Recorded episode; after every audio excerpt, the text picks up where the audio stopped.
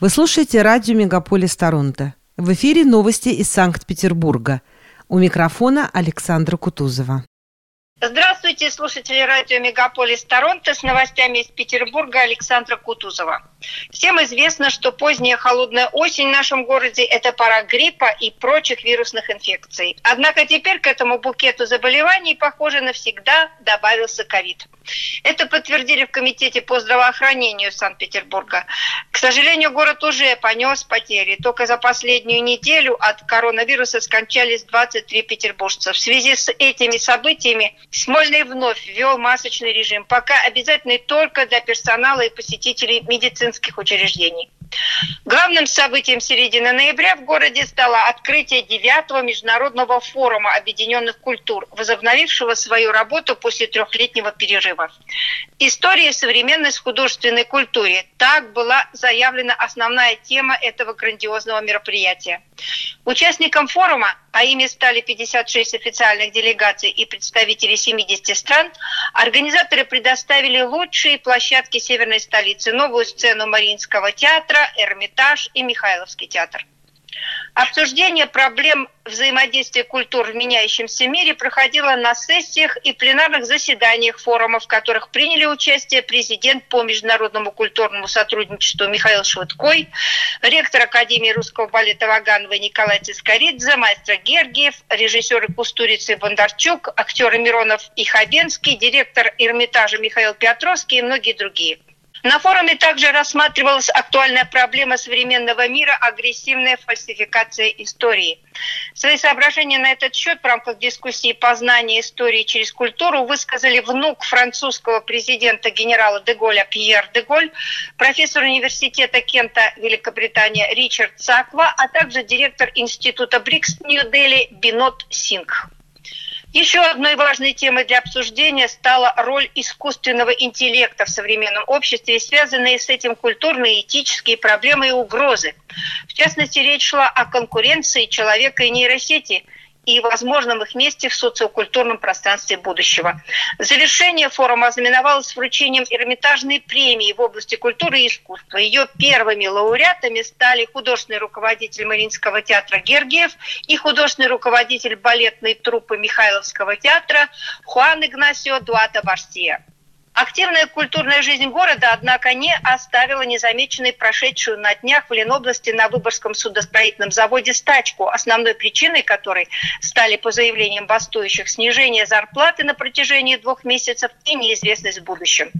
Также рабочие недовольны качеством технической документации, дефицитом необходимых деталей и нехваткой инструментов – Кроме того, судостроители высказались против замены местных кадров на мигрантов. Руководство предприятия обещало ознакомиться с требованиями, назначить встречу, чтобы ответить на все вопросы бастующих. Пока же представители администрации попросили судостроителей вернуться на рабочие места. Стачка привлекла к себе внимание прокуратуры Ленобласти, которая начала проверку и организовала выездной прием работников предприятия вместе с сотрудниками Комитета по труду и занятости. Международные новости. 18 ноября финская сторона закрыла все ближайшие к Петербургу контрольно-пропускные пункты на границе с Россией. Брусничная, Торфяновку, Светогорск и Вярцеля. Граница закрыта для всех, даже для граждан Финляндии. Министр внутренних дел Финляндии Мария Рантанин заявила, что при необходимости закроются и оставшиеся пять КПП, то есть вся финско-российская граница. Очевидцы сообщили, что в последние часы до закрытия на погранпереходах скопилось много транспорта. Ехали последние фуры, автобусы, такси, неслись машины местных жителей, прорывались африканские и иракские беженцы – на скутерах, велосипедах и даже самокатах, так как пешее пересечение финской границы было запрещено.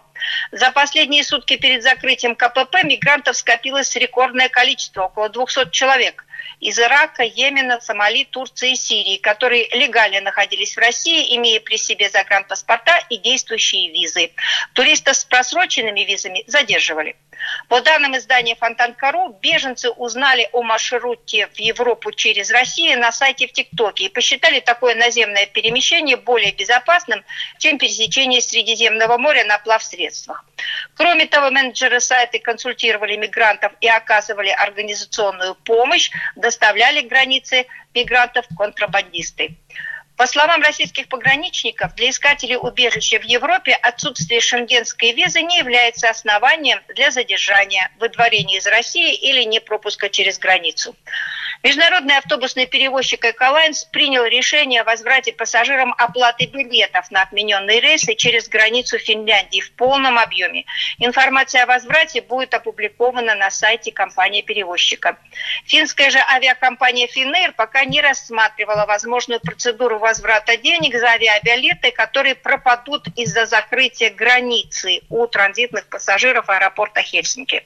Как выяснилось, эти события не оставили равнодушными ни жителей России, ни граждан Суоми.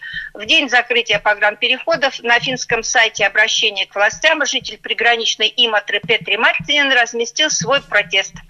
Петицию уже подписали более 9,5 тысяч граждан Финляндии. Подписанты, в частности, указали, что у многих остались в России родные и близкие, а решение правительства перекрыть приграничное движение нарушает права человека. Следует отметить, что вслед за Финляндией Финляндии готовности закрыть свои границы с Россией объявили Норвегия и Эстония. Однако пока конкретных действий за этим заявлением не последовало. Информационное агентство ТАСС сообщило, что ученые Санкт-Петербургского университета получили новые экспериментальные данные. Они обнаружили, что стресс способен приводить у мышей к повреждениям ДНК. При этом для запуска этого неблагоприятного процесса достаточно всего двух часов стрессового воздействия. Ученые уверены, что результаты исследования помогут в дальнейшем изучении ответной реакции организма человека на стресс. Я же призываю всех по мере возможности предотвращать стресс, и лучше всего этому способствует занятие спортом и искусством. Итак, на стадионе Петербургского ледового дворца СКА-арены заканчивается косметическая отделка в рамках подготовки к матчам звезд хоккейной лиги, которые состоятся в декабре. Гендиректор арены Дмитрий Сватковский рассказал, что Госстройнадзор дал разрешение на ввод дворца в эксплуатацию. Это значит, что арена полностью соответствует всем требованиям и готова к ледовым мероприятиям. Уже в ближайшее время предполагается проведение тестовых матчей без зрителей и матчей с ограниченным заполнением трибун. На исторической сцене Мариинского театра с аншлагом прошла премьера балета «Парфюмер. История одной любви» в постановке Валерия Суанова, главного балетмейстера филиала Мариинского театра в Республике Северная Осетия Алания. На сцене были заняты артисты его труппы. Создатели спектакля объясняют, что новый балет не иллюстрация литературного первоисточника, а размышления о нем. И постановщик предлагает зрителям историю любви, а не историю убийцы. Петербуржцы по достоинству оценили хореографическую визуализацию запахов, эмоции, мастерство исполнителей, оригинальные декорации и яркие костюмы. А в Эрмитаже открылась замечательная выставка формулы Андреа Монтеньи. Посетители увидят около 250 экспонатов 15-16 веков из фондов Эрмитажа, Музея изобразительных искусств имени Пушкина, Российской государственной и национальной библиотеки. Это рисунки, скульптуры, резные камни, керамика, фрагменты доспехов и, конечно, семь гравюр самого Монтенья, выдающегося живописца-новатора раннего итальянского возрождения, создателя известной картины «Святой Себастьян». И последняя новость из Эрмитажа. До 1 декабря музей принимает заявки на ежегодный международный конкурс «Создай экспонат для Эрмитажа». Конкурсанты должны сделать своими руками елочную игрушку на тему «Люблю тебя, Петра Творения». Работа участников будет судить жюри во главе с директором музея Михаилом Петровским. Создатель игрушки победителя получит билеты на балетную премьеру – по правилам конкурса елочная игрушка может быть изготовлена из любого материала и в любой технике. Вес работы не должен превышать 400 граммов. Игрушка может быть любой формы. Однако обязательно должна иметь крепеж, который позволил бы водрузить ее на новогоднюю ель. Вот и все новости на сегодня. С вами была Александра Кутузова. До встречи на волне радио Мегаполис Торонто.